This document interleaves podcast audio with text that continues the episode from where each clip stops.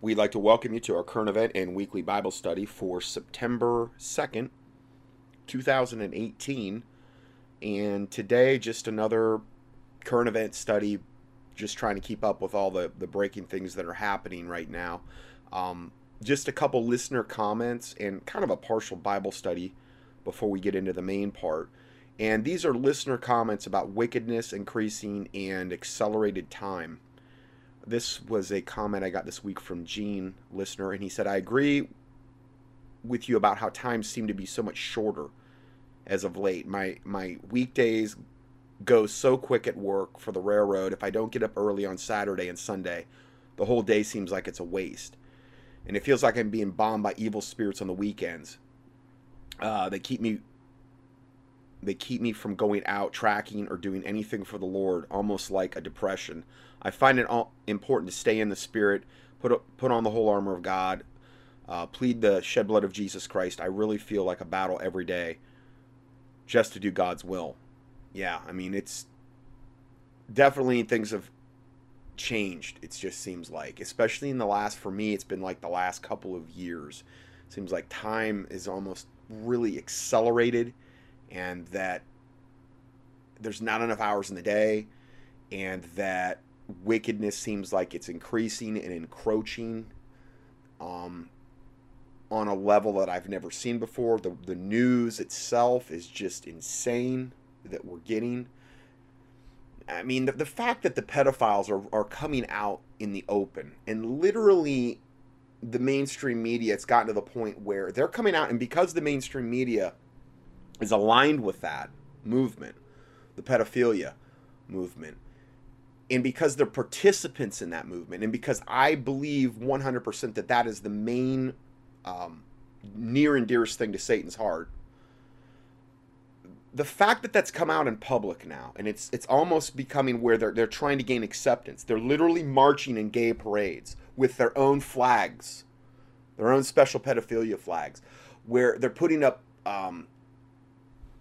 like flyers and like things in cities now that we're seeing about, you know, love is love and all this. Yes, and it shows a man walking with a little child, and literally because he's molesting the child. And NAMBLA has their own, you know, North American Man-Boy Love Association, which is real. I mean, I know people are hearing it the first time. Look it up if you don't believe it. They're literally marching with these people. All of the tweets from the Hollywood elite glorying in this stuff. Steven Spielberg, Tom Hanks, I mean, all of these people that are coming out of the woodwork, literally glorying in their shame. Rainn Wilson, these really sick, creepy, pedophilic tweets and stuff that they put on social media. Man, you couldn't have got away with that stuff. I don't even see you could get away with that 5 years ago, much less, you know. But now it's like it's going on, and obviously the mainstream media isn't going to say anything about it because they're complicit and they're aligned with it. But to me, that's the biggest thing I've seen. The pedophilic issue, to me, is man, when that goes mainstream, if they're gonna literally get this to come out and make this go mainstream, where it's literally politically incorrect to go after pedophiles. If it gets to that point, man, we're done. Expect fire and brimstone from the skies, cause God's not gonna put up with that. He's not. The whole thing about the pedophile tape with Hillary Clinton, which is, I've heard just confirmed from so many independent sources that tape is real. It's on the dark web, or it was on the dark web, and it was on Harvey Weinstein's laptop and made grown men cry in the New York PD, seasoned veteran cops, and they had to go into therapy and stuff. You know, I've described it. I'm not going to describe it again, but something's got to give, one way or another. Either it's got to either get exposed and this stuff come out and these people go down, which, you know, you're seeing a lot of stuff on the alternative media saying that's going to happen, saying that there's these sealed indictments, saying, and I'm not just talking about Q, I'm talking about other sources as well, There's other people in the Christian movement that are claiming to be prophets saying this is going to happen. Listen, I hope they're right. I truly do. I'm praying that that is what happens. I really am. I am praying. But it could also be a gigantic satanic ploy to get the body of Christ to let their guard down. The few that are praying about it, because I say few because I don't think if you go across the swath of everybody that claims to be Christians, most people don't know about it because they're not even looking at alternative news. They're going to maybe church once a week and whatever their pastor says and reading the newspapers or looking at CNN. They're part of the system. They're part of almost the problem, essentially. There's no prayer going up. There's no fasting going up about it. And what little there is, if it is a satanic ploy to get us to let us our guard down, and you see all this stuff about, oh, the indictments are coming any minute. They're unsealing them. They're going to do this any second. I hope they're right. I really do. But you know what? I have been literally hearing this going all the way back to the late 90s when I started first researching this. And I'm talking about like the New Agers when they were talking about it's this thing called Nasera, where basically it's disclosure. It's when the aliens come out and make their big debut. The New Agers have been pushing that for a long, long time.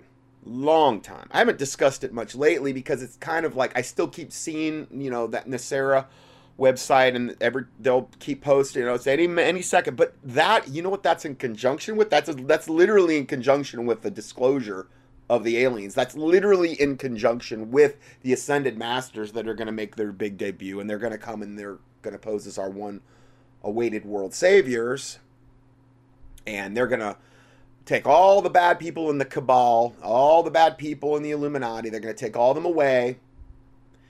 They're going to institute this age of wonderfulness, this new age world of wonderfulness where we will be as God. So again, if it goes that route, then that's an even more unbelievably bad satanic agenda with this nice, like squeaky clean veneer that we're going to clean everything up for you. Us ascended masters and all of the we're going to get rid of all the bad guys for you. And you're going to have this age of prosperity, you'll be as gods. But again, that's just going to take us right into the tribulation, the Antichrist and false prophet. So my biggest problem is I don't see a lot of Bible for us having some reprieve where we've got, okay, now we've got another so many years where it's going to just be wonderful. All the bad guys are going to be gone. And all this other stuff. I just don't see Bible for that. I see God sending the strong delusion in 2 Thessalonians chapter 2. Which I think we've got the alien disclosure. You've got the Mandela effect. You've got all these other things that are part of the strong delusion. Seeing that clearly. That becomes more clear every day to me. So we'll see how it plays out. I hope they're right. I truly do. I mean, I want there to be all these, you know, these sealed indictments undone, and all see all these bad guys go down. I saw another thing yesterday where this guy came out and said, oh, I got this 6 terabyte file, I got this source, and all these people are going. And there's new names added to it. These people in Hollywood that they're going to be going down. Again, I'll believe it when I see it. I hope they are right. I'm not saying, and it's what I think we have been praying for, my listeners. So I'm not saying that can't happen. But I say all that to say this. Take everything with a grain of salt. Take it to the Lord in prayer. You know, verify whenever possible. Hope for the best, but prepare for the worst. Be on guard. Because here's what I don't want people doing. I don't want people, and this is what Satan would want you to do. If any of these are satanic agendas, where they're trying to, you know, convince us that it's going to be pixie sticks and rainbows right over the horizon, which I've been hearing this again since the late 90s. Understand their version of pixie sticks and rainbows may be the actual ascended masters making their big debut, and I'm telling you, that's been a gigantic new age, new world agenda, new world order agenda for a long time. They're just going to replace one wicked evil cabal with something even more unbelievably more wicked, but it's going to have a nice squeaky clean veneer. And again, is this why the Bible says that if it were possible, they shall deceive the very elect? Now, what I just said to you in the last, I don't know, 7-8 minutes or whatever, that's a synopsis of a lot of the things that I have covered excuse me, in my last, since I've been in ministry since 06.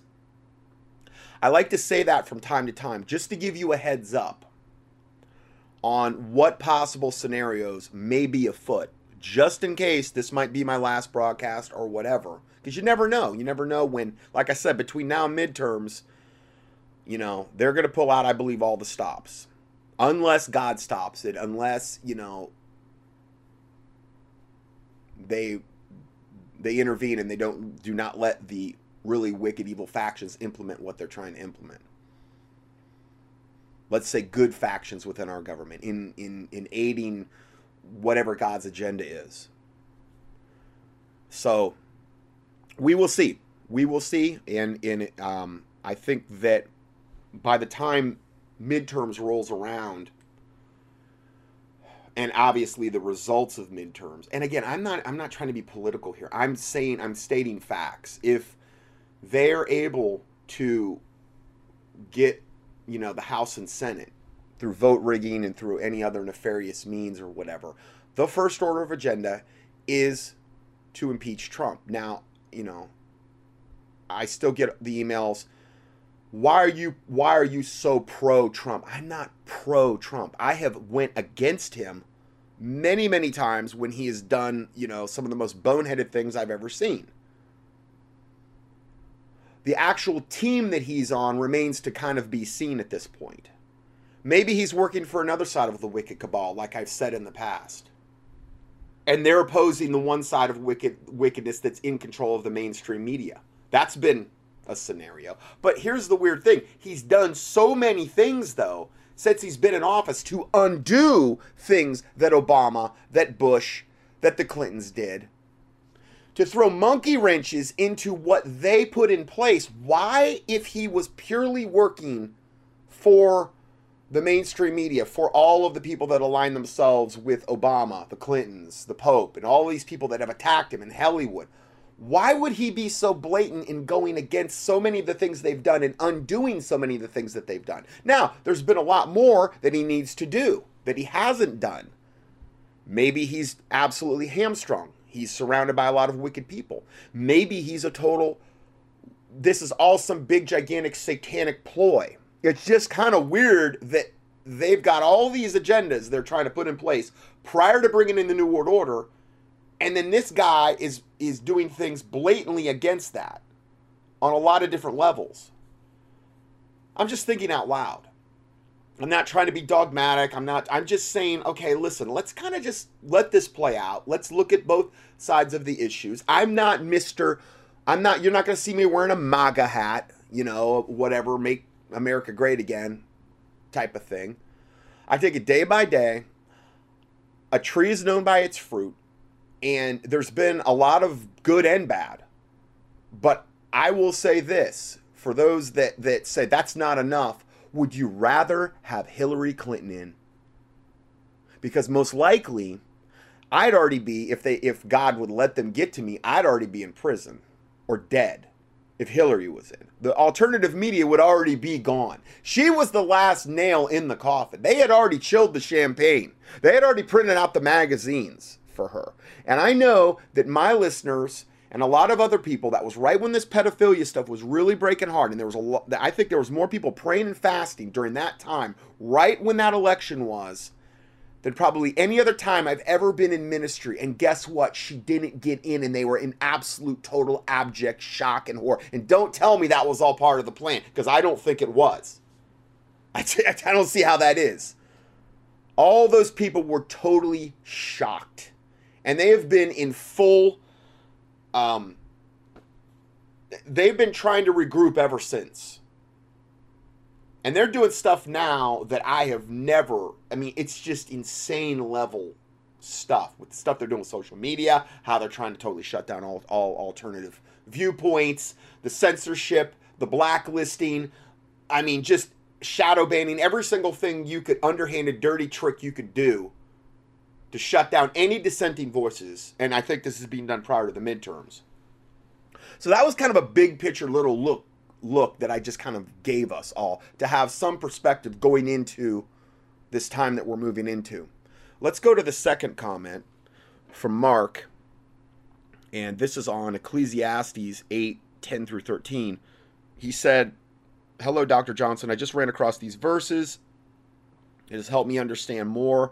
I get frustrated seeing evil prosper." Yeah, you and me both, and probably all my other listeners. "I need to pray more and fast. Thanks for pointing me to Psalm 64. And again, if you're not aware of that, go just key in Psalms at contendingfortruth.com, and you'll see Psalm 64 and precatory prayers. And again, this is what I've really been trying to steer people more toward. What are our proactive weapons of war? You know, full armor of God, prayer, fasting, being as right with God as you can, you know, eliminating as much sin out of your life as you can, binding and loosing, which we have this power given to us by Jesus that I don't think that like less than 1% of all Christians exercise. We're given all these weapons and we don't use them. So it's like when you become a born-again Christian, you have access to all of these weapons. And most Christians, it's like if you went into their weapon room, you've got like dust and it's like, you know, an inch layer thick of dust on all of these weapons because they're never used. You know? I'm not saying that because I think I'm Mr. Perfect. I'm just saying they're not taught to use them. They're not even shown that they have access to these things. They're not told about deliverance at all. They're not told about that, you know, 1/3 of Jesus Christ's ministry was deliverance. 1/3 was like healing. 1/3 was like preaching. We're not told that. Most churches only operate in the preaching. They don't operate in the other two. Well, Jesus Christ said, "Greater things shall ye do." You know, you look at if you just look at the New Testament without the lenses of any denomination clouding your vision. You read the New Testament, you'll be like, well, why aren't we doing that? There's a lot of stuff in there that we're not doing, that we've been convinced by the cemetery-trained pastors that they don't apply anymore. Whereas we need these weapons now more than ever, more than any other time in the history. Yet we're told those weapons aren't available to us anymore. That is a lie. I don't believe that. No, don't believe it. People are walking around so bound up with demonic garbage from their past and things of this nature. And they're not told, well, you can't get delivered from any of that. No, you just got to live with it. You're just going to be, you know, addicted to pornography, or you're going to still be a Christian, but you're still going to be an alcoholic. You're still going to, you can't get victory over anything. They're not getting delivered from anything. Well, yeah, because when you get saved, every single demon flees from your body because it can't live in the same place the Holy Spirit. Where does it say that in the Bible? Where? I mean, even Paul had a messenger of Satan to buffet him in the flesh. Now, I understand that was to keep him humble. I get that. I understand that. But deliverance is for Christians. It cannot be for the unsaved. You know why? Because if you deliver an unsaved person, the Bible says if you deliver a man of demons, of one demon, that demon goes around, it says it goes around in dry places, seeking a house it may inhabit. Why? Because that is where demons need to inhabit a human host in order to feed. That is their food. That is their fuel. They specialize in different things. They specialize in getting you to sin. That's what they do. That's what their job is. So they're always seeking to go back into a human host because that is how they get fuel. They get pleasure. That's how they get their, they don't eat physical food. They eat sin. They feed off that. That gives them energy. That gives them power. And that gives them more power over you the more you do it.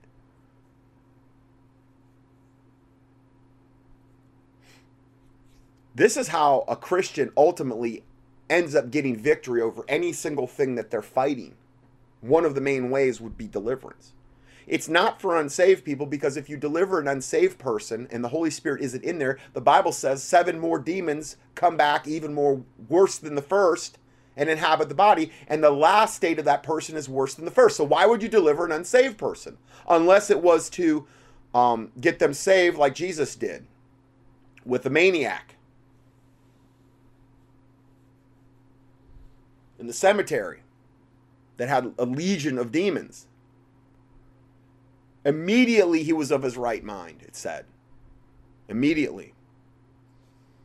And he wanted to follow and serve Jesus. He got saved right then. He got delivered, he got saved. So Jesus gave us 1/3 of his ministry as an example for something that the church isn't doing at all. Church isn't healing either. Laying on of hands of healing, and you know, the Bible talks about that, even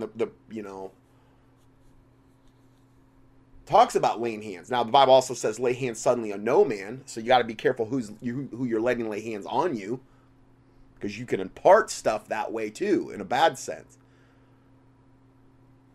But true Christians in prayer laying hands on people, and you can look that up regarding healing. Now, you could here's another component though. You could put garbage into your body, like, you know, I'm drinking Diet Cokes with the sucralose or the, you know, aspartame, NutraSweet, neurotoxin all the time. I'm eating fried food. I'm eating, you know, with the trans fatty acids, which are totally cancer causing. I'm eating my GMO foods, which are genetically modified, which if it's not organic, it's GMO pretty much anymore. I'm getting my vaccines, you know, I'm breathing my nice chemtrail air in. I mean, these are all contributing factors. I'm taking all of my meds, my pharmacia, and you expect to get deliverance or victory over something. It's not going to happen. It's just not. I understand there's extenuating circumstances for different people, but do you see how bound up Satan has so many people? They're firmly entrenched in the medical system. They're eating horrible food. And I understand maybe that's what all they've ever been brought up. Well, again, we're destroyed for lack of knowledge. And it takes effort. It takes a lot of effort to, in today's day and age, I mean, you go back 100 years even, you don't have to worry about not eating organic food. And I really shouldn't say, I say go back even further, because they started refining sugar in the late 1800s. Okay, let's go back to 1850. Before, let's say, the modern, or let's even go back further, just to be on the safe side. Let's go back to, like, the start of the 1800s, where they didn't have, like, the modern day, anything where you could construe as modern day fertilizers and pesticides and herbicides and fungicides that they're spraying on the plants. And you didn't have to worry about them feeding the, you know, GMO stuff to the cattle in all the stuff, and which is going to taint the meat, or giving them antibiotics, or tainting the milk, and all of these things. You don't have to worry about chemtrails going all over the plants that they harvest. You know, all of these different things that they do now, just as a matter of course. You wouldn't have to worry about a lot of the stuff we're worried about today. You wouldn't have to worry about 5G. You wouldn't have to worry about chemtrails. You wouldn't have to worry about them fluoridating and chlorinating in the water. You wouldn't have to worry about pornography being everywhere online, or them tracking everything. So again, it was a much simpler time where there weren't like landmines and things that could destroy you everywhere you turned. But this is the day and time that he chose every single one of us to live in. So we're just going to all have to man up and deal with whatever situation that we're in, and fight to have as much of Satan's kingdom out of our lives as possible. And it's not easy. It's really tough. That's why this ministry exists. That's why I approach this from a health standpoint and from a spiritual standpoint. I mean, I have a background in health as a chiropractor, with a specialty in clinical nutrition. So I'm trying to help us all, body, soul, and spirit. That's my goal. To try to get as much of Satan's devices out of our lives as possible, so that we can more fully serve the Lord Jesus Christ to our best ability. Have I attained that? No. I'm not even close. But I'm trying and relying on God and asking God for wisdom, understanding, knowledge. I think that's very important that we're doing that on a consistent basis. Every one of us. Wisdom, understanding, and knowledge. What's connected with that? Fear of God. The fear of the Lord is the beginning of wisdom, understanding, and knowledge. It says that in different places, in Proverbs and in Psalms. So, if you feel like you lack understanding, wisdom, knowledge, pray for the fear of the Lord, which will humble you, which will keep you away from pride, which is the main thing Christians in today's day and age have to really also is one of the main things we have to battle and to fight against, pride. Because once pride comes in, you become unteachable. And God hates pride.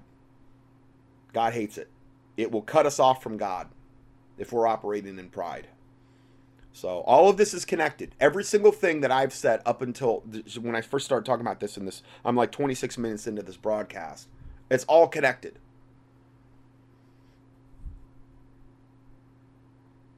So Mark asked me about, my listener, Ecclesiastes 8, 10 through 13. He said, the Lord showed him this week.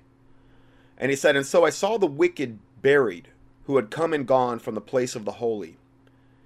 And they were forgotten in the city where they had so done.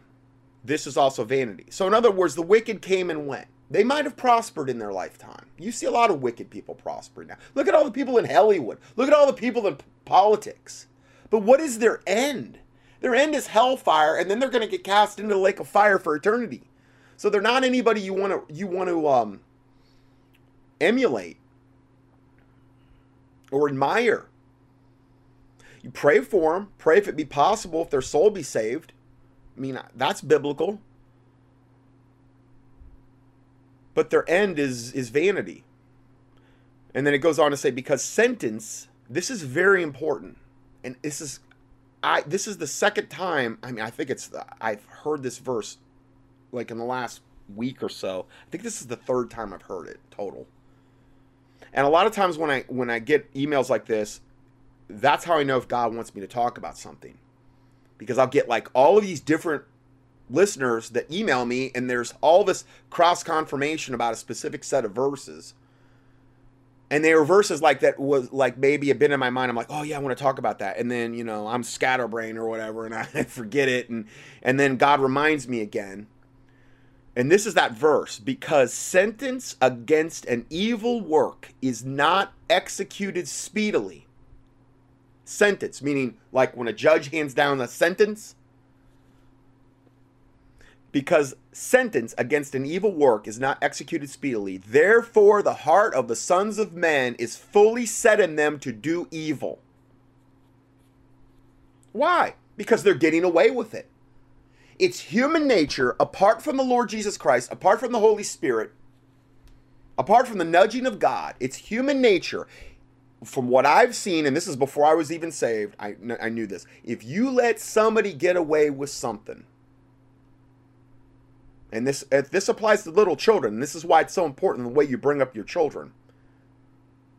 Because train up a child in the way they shall go, and when they're old, they'll not depart from it, the Lord says. It also says basically whip your child today while there's hope, meaning spank them or whatever while there's hope for them. Because that is how you train up a child. It's part of the way, at least. I'm not saying it's the only way. But when they're disobedient, just like God chastises us, you chastise your children. That's how you train up a child in the way they'll go, and when they're old, they'll not depart from it. You can look that up. It's all through Proverbs about spanking your children. Oh, you can't say that today. It's not politically correct. Can't do. Why? Because Satan doesn't want you spanking your kids. He wants the kids today doing whatever they want. He wants the kids today ruling over the parents. And the Bible says that when women and children rule over the men, that is a sign of basic great judgment on a nation. And that's the way we've become, this ninny bunch of men. Now, I'm not talking about my listeners. I'm talking about men in general. The women and children rule over them.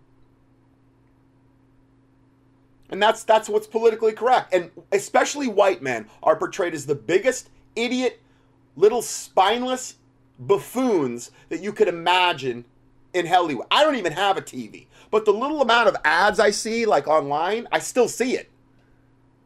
I can't even imagine what it'd be like if I had a TV and I was like watching television and there were commercials. It's just nonstop. White men are portrayed as the biggest moronic idiot buffoons that you could imagine on TV.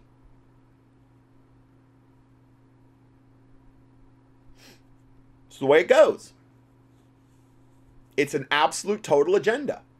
100%. And I've got into the whole where they're like, you know, I don't even want to go down that road. I've been down it. Just the whole study I did on South Africa.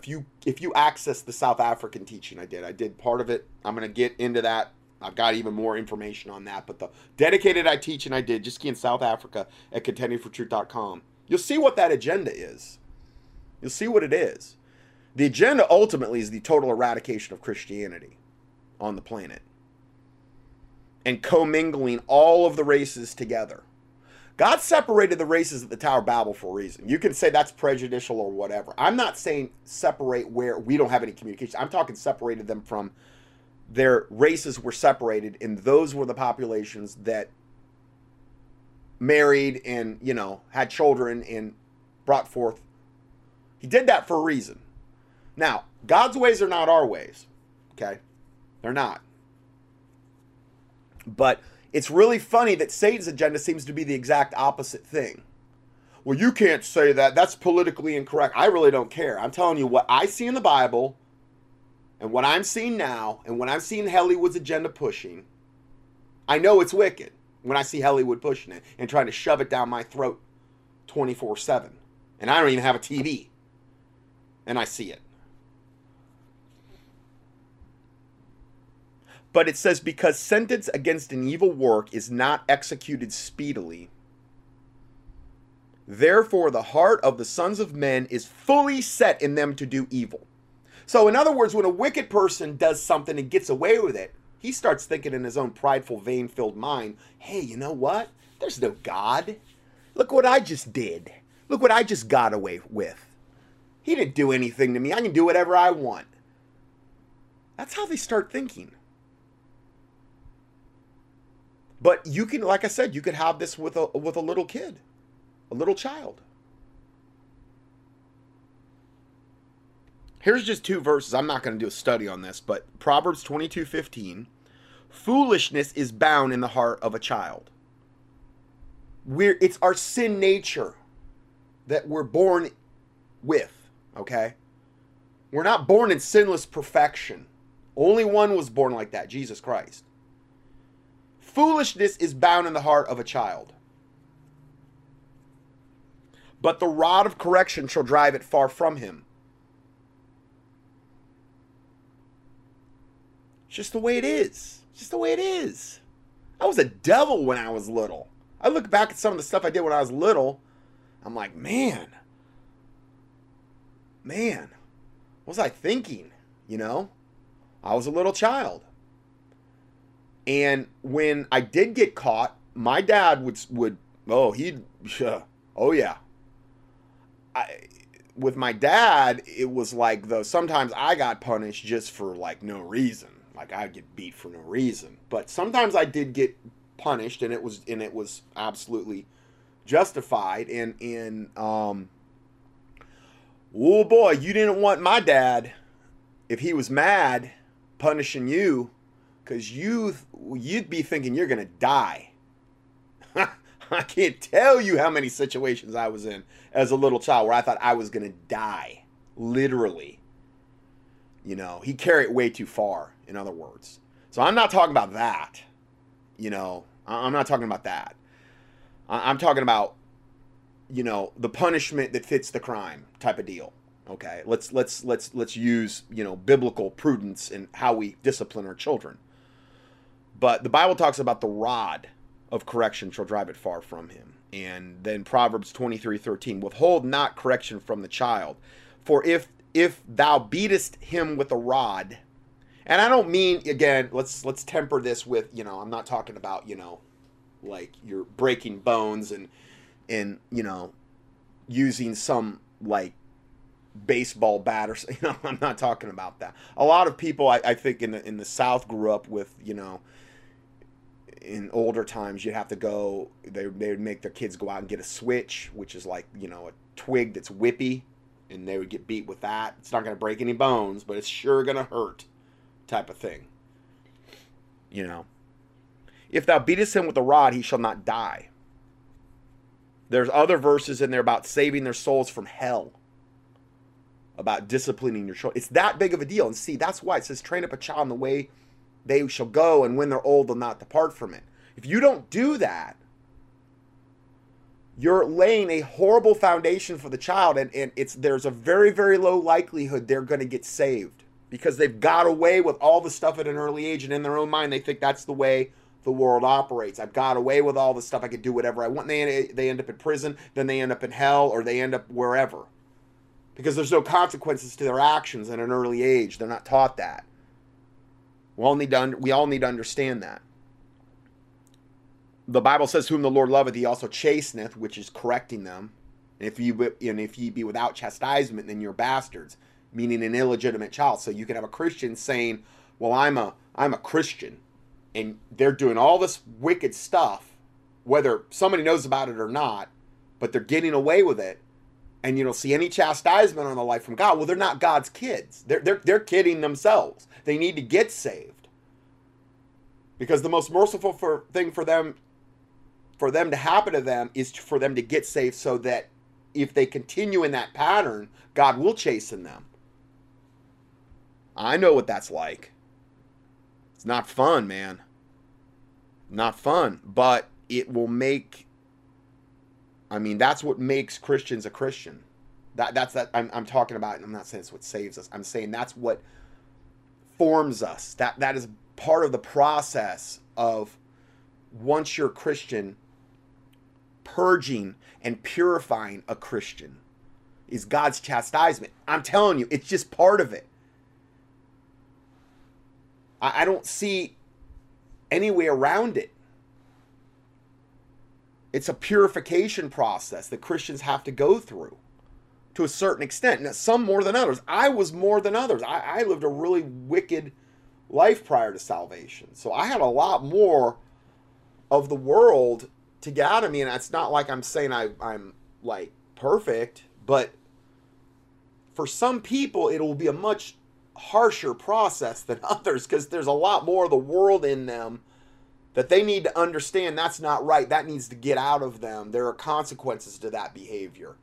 That once, just because you get saved, that doesn't mean you automatically realize all that all at once. It's not like you become a Bible scholar the moment you're saved and then you implement every single thing in the Bible. You're a baby Christian. It takes time. And the worse you were before you were saved, the harder that process is going to be to kind of learn.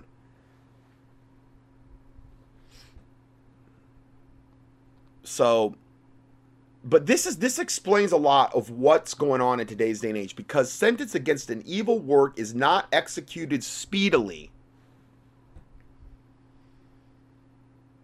which is what we see today.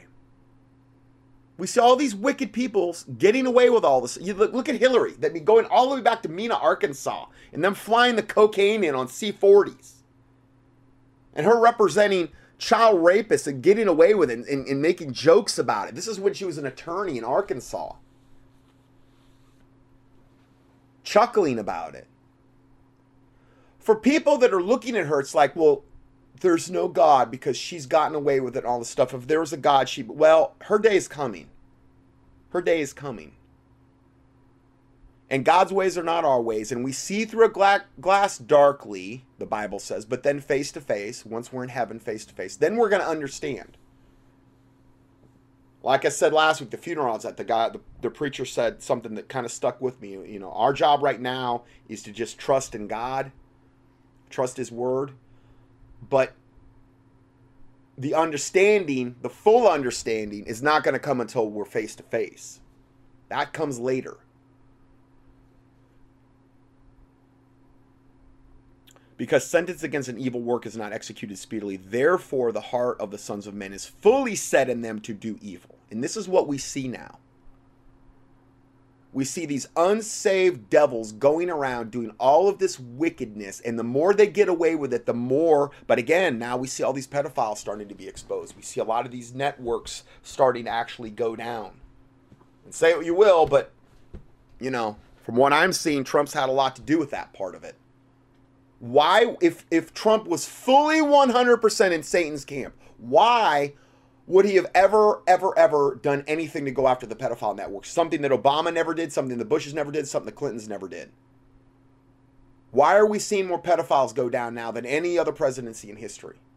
And all this stuff, and they're raging, the pedophiles are raging. And they're the ones that are coming after him the hardest. Again, it doesn't mean that I don't think that I'm not giving him some rubber stamp of approval. I'm talking about, let's be logical and look at the situation. Let's sit back and just look at it from the big picture.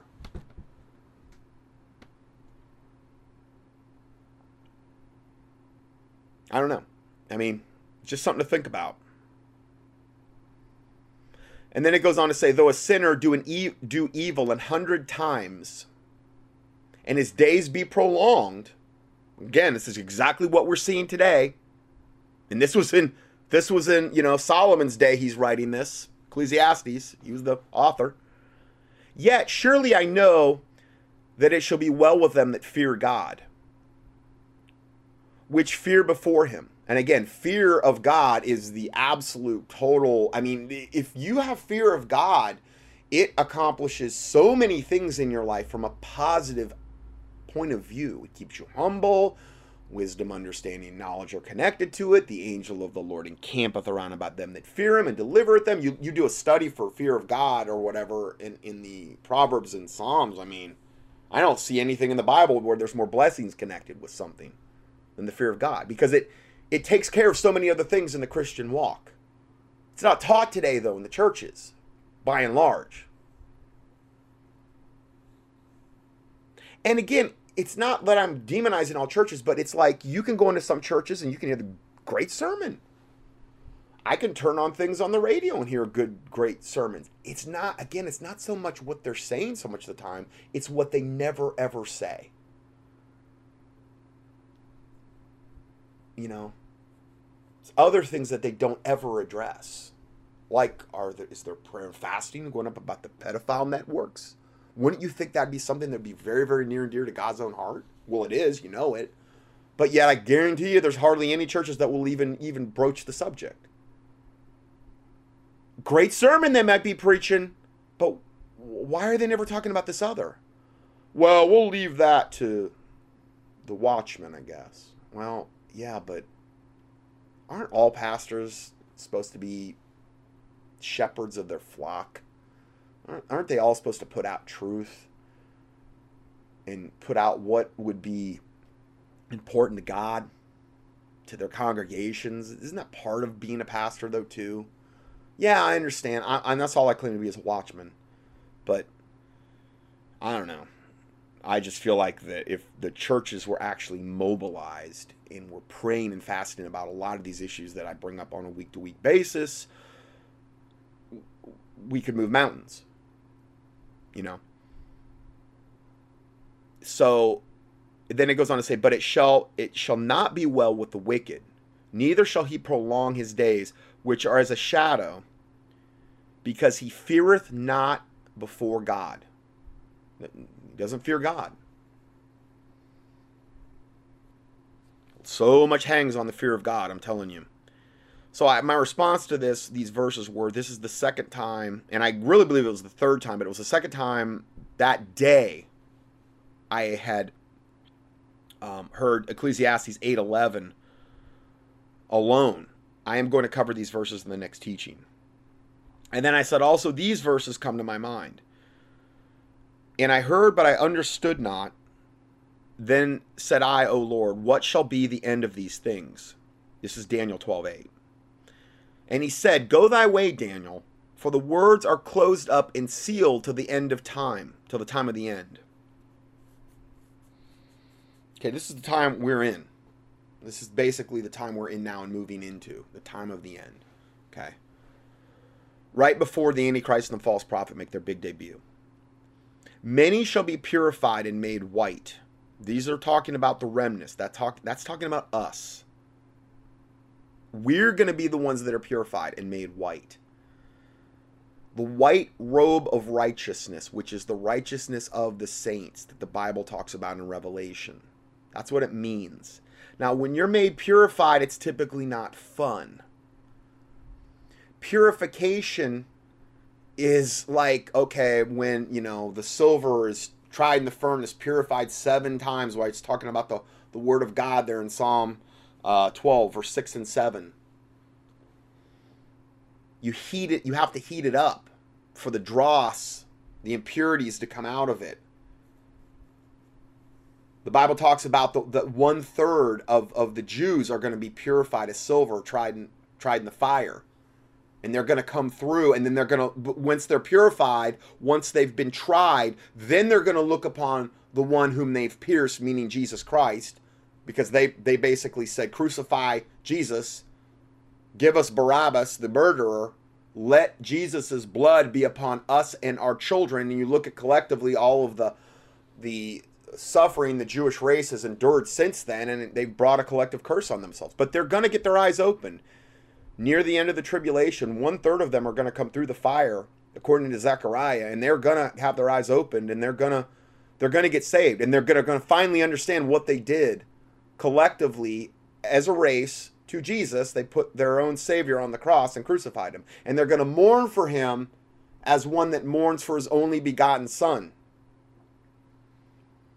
They're going to get their eyes open collectively. Now, I'm not saying a Jewish person is going to get saved right now, and there are Jews there, but I'm talking about 1/3 of their race. 2/3 are not going to get saved, but 1/3 will. So, many shall be purified and made white. You know, hey, I mean, and tried. They're going to be tried. We're going to be tried. If we're around for this, we're going to be tried. That's not going to be fun. I'm just telling you. Being purified and made white and tried is not fun. That may mean the trying may be, okay, you take this mark in your right hand and your forehead, or we're going to chop your head off. And only God knows what led up to that point before that. That may be the trying. It's going to be the trying for a lot of people, for a lot of Christians.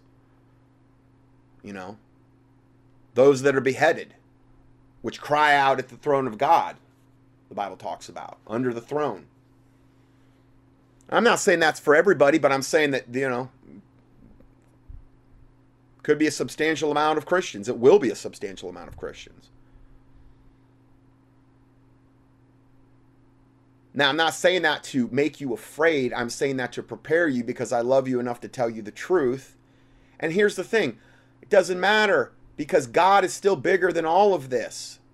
He's capable of preserving a remnant. He's capable of delivering a remnant. He's also capable of taking the remnant through that process if they're called to do that. And I mean being beheaded during the tribulation, because they won't take the mark of the beast. It's not about you. It's about what the Holy Spirit's doing through you. You need to be relying at that point, and we really do any day, every day, but if you're relying on the Holy Spirit and his power and totally trusting and relying on him, it's not going to be your power that would get you through something like that. Let's say a Christian that's going to be martyred. You don't want to be relying on your own flesh, because you'll give in. But if you're relying on the Holy Spirit in that time, in that exact time period, he will give you whatever you need to get through that. And then absent from the body is to be present with the Lord. This is hard preaching, what I'm giving you. It's not fun. But again, I love you enough to tell you the truth. This is the truth I'm giving you. And again, I don't, but I'm also not like some of the preachers, oh, we're all going to get our heads chopped off and, you know. So, there's a remnant on the other side of the tribulation. There is, when Jesus comes back. And those that are raptured when he comes back at the end of the tribulation, which is very clear at the end of Matthew 24, it says that, so.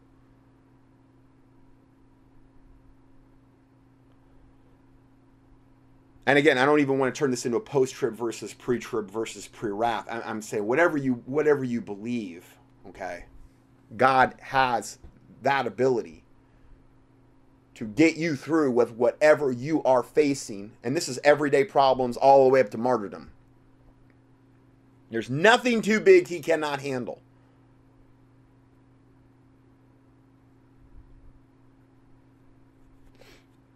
I don't know. I almost look at it like if I were to face something like that, it's like, wow. 5 minutes from now, I'm going to be with Jesus. You know what I mean? For argument's sake.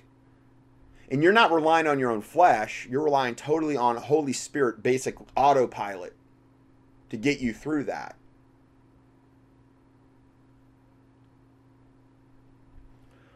Going further, he said, many shall be purified and made white and tried, but the wicked shall do wickedly, and none of the wicked shall understand. But the wise shall understand. So this is what we should understand right now. When you see the wicked doing wickedly and you're like, what are they thinking? What are they? I mean, do they understand the wrath of God they're storing up? Which is what the Bible, how the Bible describes it. They're storing up God's wrath. They don't understand though. So pray for the wicked, the spirit of adoption. The Bible talks about this in the New Testament. This is another thing you should be praying for your unsaved family members. Now, the Bible also says the goodness of the Lord leadeth thee to repentance. And it also says the severity of the Lord leadeth thee to repentance. So there's different ways people get saved. Sometimes it's just purely the goodness of the Lord. Sometimes it's the severity of the Lord, meaning God's chastisement on a person prior to salvation, which leads them to God. Sometimes it's a combination of both. But also praying for them the spirit of adoption. It's a literal angelic spirit. Look it up in the New Testament. Spirit of adoption. To adopt them into the family of God. Pray that for your unsaved family members. I'm not giving you bad advice. I'm not giving you unbiblical advice. Do it.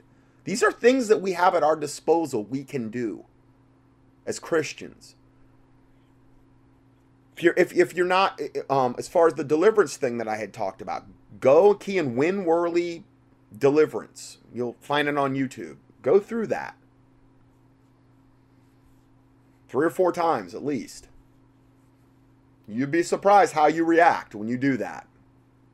The things that happen to you. If you're being really honest and open, and you really want that, you'd be surprised what happens. Physically. And he also has one on binding and loosing the spirits. I personally think you should do the deliverance before you do the other, because it's more important for you to get delivered from the things you're fighting, the things that are buffeting your flesh, the things that are harassing you. It's more important for you to get delivered from that before you start to be this big warrior trying to go to war on a lot of these issues that I'm talking about. I think it's more important for you to get your own house right first, is my point. Because if you've got all these things you're dealing with and you try to get into full warfare mode, the devil has all these ways to get at you. So I just don't want you to put the cart before the horse. Personal deliverance is more important than for you initially than you to go into this full warfare mode battle. I'm talking about being sensible and prudent in the way we approach things. Anyway, going further, it said, and from that time the daily sacrifice shall be taken away,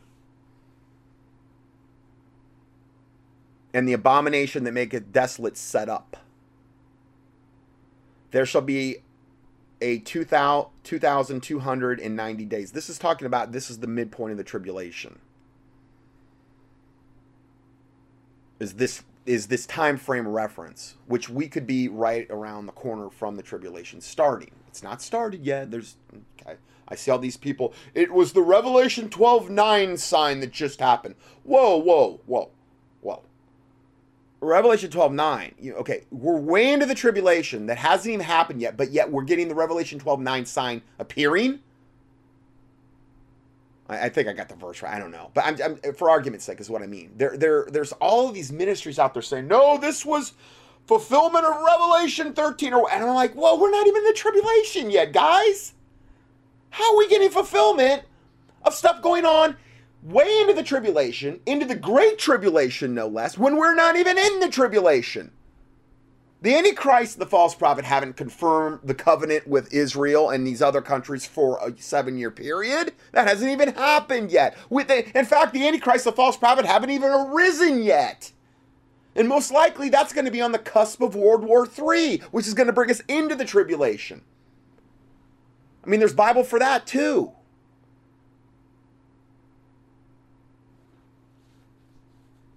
So, man, I see a lot of that. It's like, really?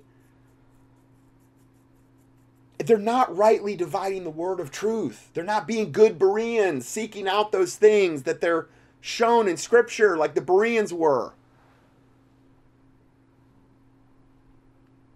So it goes on then, Psalm 12, verse 8, the wicked walk on every side when the vilest men are exalted.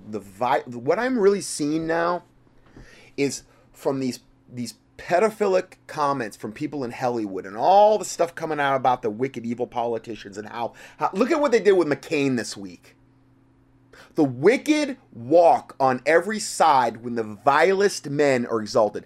John McCain was a vile, vile devil. Okay.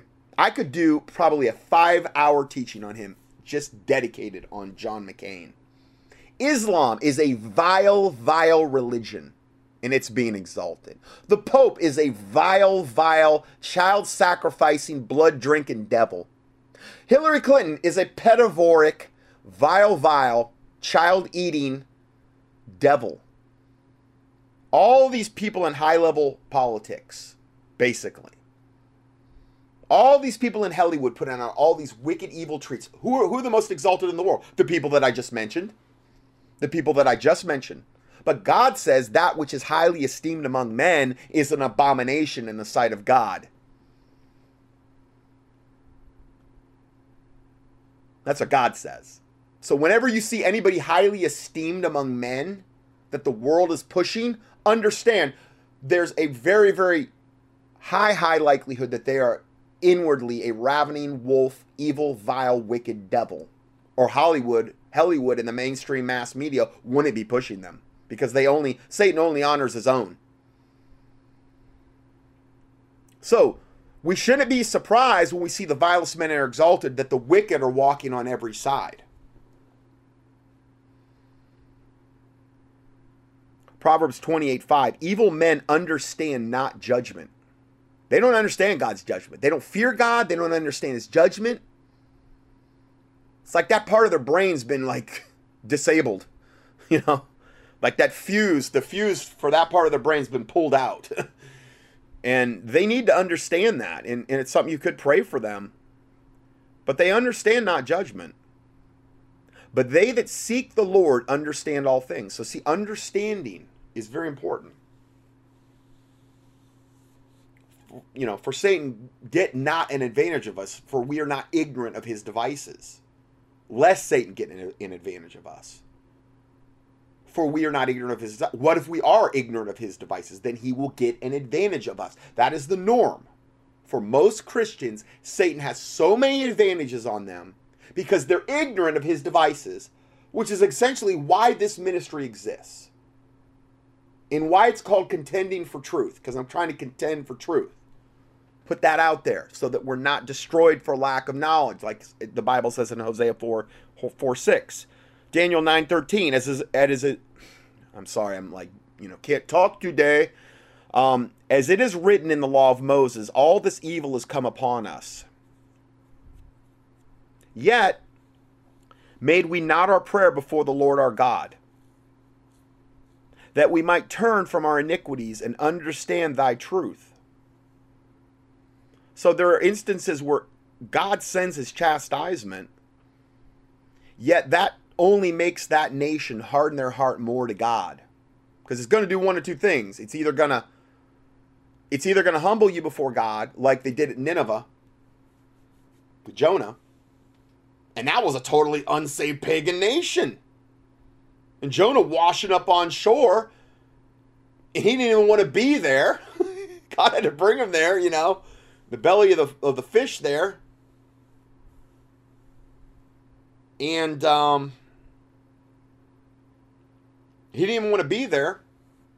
He really didn't even want them to be repent and get saved. He made that pretty clear. But yet God used them, but yet they repented all the way up to the very king. I believe in sackcloth and ash.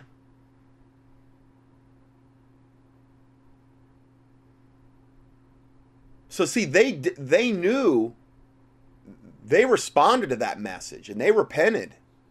Praise the Lord. But not all societies will do that. That's not the norm. All this evil has come upon us, yet we made not our prayers before the Lord, that we might turn from our iniquities and understand thy truth. So we all have that choice, typically, when God chastises us. Job 36:13, but the hypocrites in heart heap up wrath.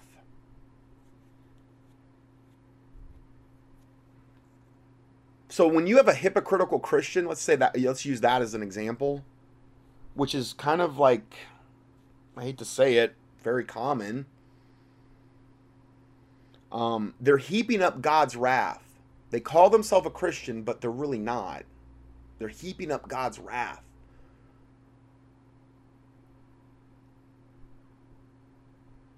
See, God's chastisement is the best thing that can really happen to us because it brings us into correction. It brings us into that right standing again with God, which is where we want to be.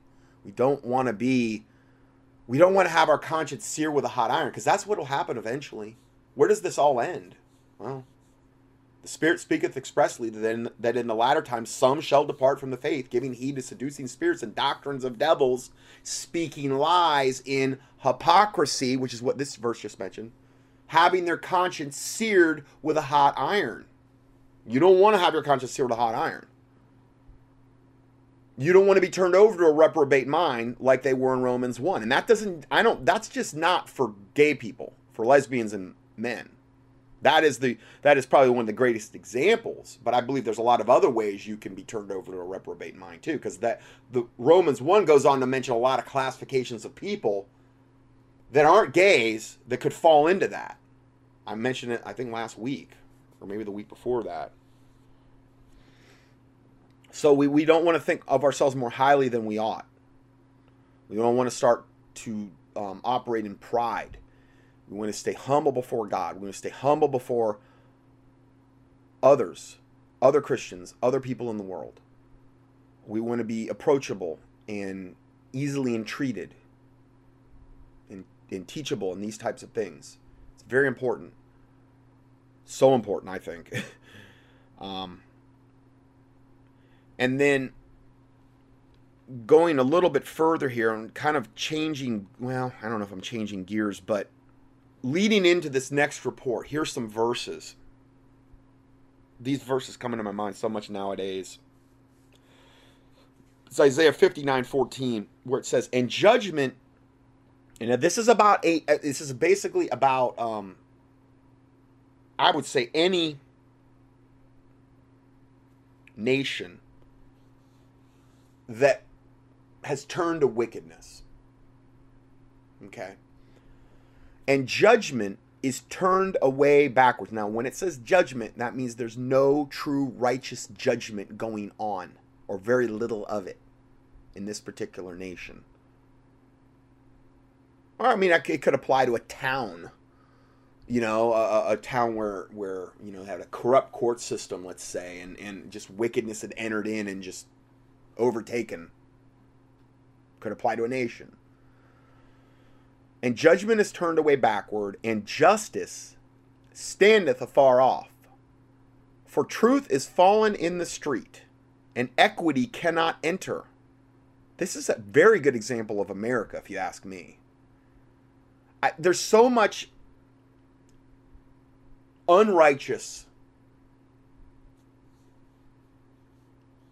judgment, I guess you would say. Unrighteousness, really, though. In other words, good is called evil and evil is called good. Becomes the norm. Okay? In that regard, judgment is turned away backward, and justice, meaning true justice, righteous judgment, standeth afar off. Truth is fallen in the street, and equity cannot enter. you look at all the wickedness that's going on in the news reports and things of this nature, and it's like, wow. It's a pretty good explanation. Yea, truth faileth, and he that departeth from evil maketh himself a prey. Yeah. All these people, here's an example, all these people that have tried to expose Hillary Clinton and all of the dead bodies that lay in the wake of just the Clinton body count, just key in Clinton body count. And I don't mean, you know, Snopes will be up there trying to debunk. It can't be done. Snopes, some crazy cat lady in her, some liberal bastion or what. Like there's some gold standard of truth. I have a whole file on Snopes exposing them. There's other ones now. That's, you know what that is? That's satanic damage control is all it is. They're just trying to muddy the waters. The Clinton body count's well documented and goes back, you know, probably before Mena, Arkansas, when Bill was the governor there. In that case, somebody that was coming out trying to bring light to Hillary's actions, okay? He that departeth from evil maketh himself a prey. Like an animal, like a lion is stalking its prey. That's the word. P-R-E-Y. When you depart from evil now, you make yourself a target. You make yourself a prey. And this is why it's so important to be praying, putting on the full armor of God every day and making sure you're right with God and confessing your sins and forgiving others. Because if you don't forgive others, you're not going to obtain, and if you don't have mercy on others, you're not going to obtain mercy and forgiveness from God. Remember, Jesus said that. Praying Psalm 64 over yourself and over your family and against your enemies, but also praying for their salvation. That God would deal with the wicked, because when God deals with the wicked, good things always happen. All men shall see and fear and declare the work of God, for they shall wisely consider of his doing, God's doing. And the righteous shall be glad in the Lord and shall trust in him, and all the upright in heart shall glory. So the Bible says at the end of Psalm 64. So when God judges wickedness, good things always happen, because men lay it to heart. They're forced to lay it to heart. And the fear of God falls upon people. When Ananias and Sapphira were judged in the New Testament, and they were Christians, and they were dropped dead at the door for lying to the Holy Spirit, basically. Well, what was the result of that? Well, many, many were converted, and great fear fell upon the camp. It was all positive, the result of it.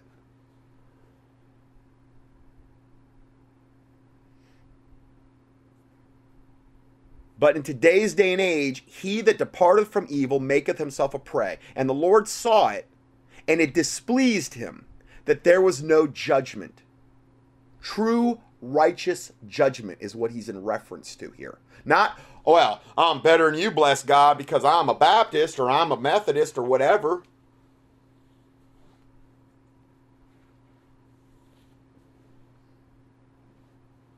Not that kind of judgment.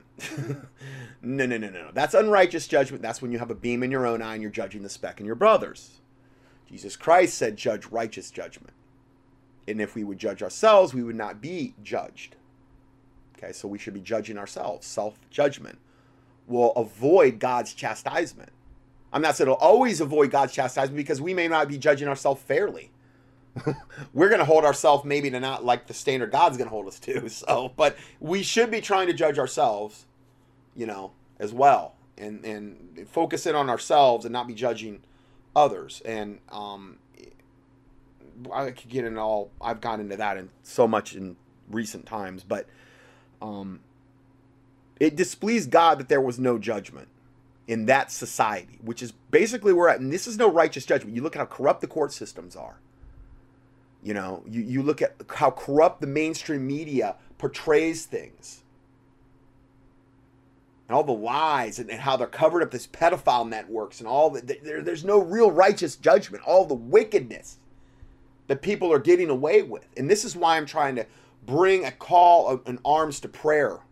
And I had a listener the other day said, well, we need to pray. We need to schedule times. And I'm like, well, everybody's got different schedules. And you know, I'm only a one-man person, and I could announce stuff like that. But I mean, if somebody's got a full work week and I say we got to pray and fast, and then I mean, I'm just telling people, pray and fast when you can, when your schedule allows it, as God convicts you. But it's hard for me to organize stuff like that because I don't really even have, I don't have social media. I don't really get into that for obvious reasons because of the data mining and that the CIA started it and all this other stuff. I'm a one-man show here, so it's hard for me to, there's only so much I can do, in other words, as one person. But absolutely, by all means, prayer and fasting, organizing other Christians in maybe your inner circle and groups to do pray about specific issues is wonderful. And then it ends here by saying, and he saw that there was no man and wondered that there was no intercessor. Like somebody, intercessors are more people that are really dedicated to prayer. Therefore, his arm, God's arm meaning, brought salvation unto him, and his righteousness, it sustained him. God's righteousness sustained himself. He brought salvation unto himself. What is this saying? This is saying that in a society where judgment is turned backward, justice standeth afar off, truth is fallen in the street, truth faileth, equity cannot enter, he that maketh himself departeth from evil, maketh himself a prey, and where there's no people praying, what happens in that environment? What happens in that nation? Well, the conclusion of the matter is that when that happens, and I'm not saying there can't be exceptions here, but when that happens, by and large, God will bring salvation unto himself, meaning very, very few people are going to get saved in a nation like that. Because there's so much wickedness that is being permitted. There's no true judgment. There's no true righteousness. There's no equity. There's not going to be very many people getting saved. Which is why you really won't see a lot of converts in America very much. True people really getting saved. Now, that could reverse, and that's what I'm trying to do with, you know, this ministry.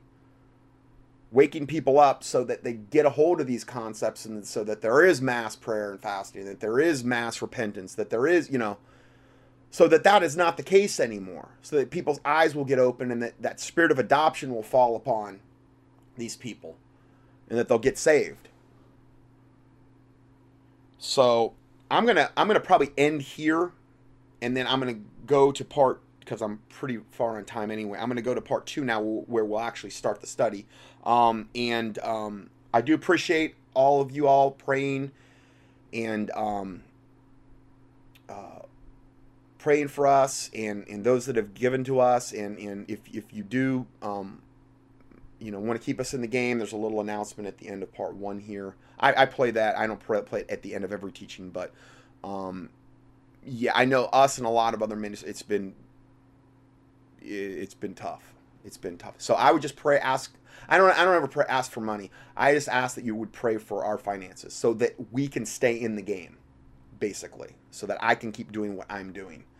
And God bless you, and we will see you in part 2.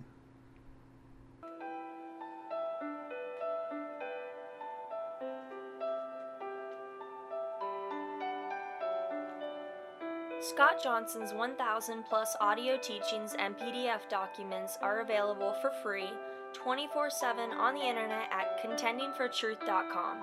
That's contendingfortruth.com.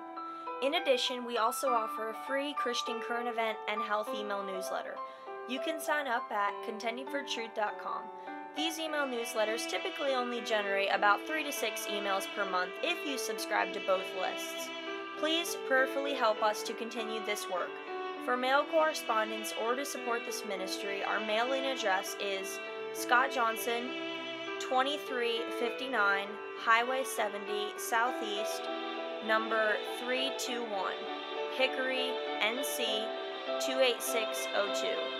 Or on the internet, a PayPal donation link can be found at contendingfortruth.com. Thank you, and may the Lord Jesus Christ richly bless you.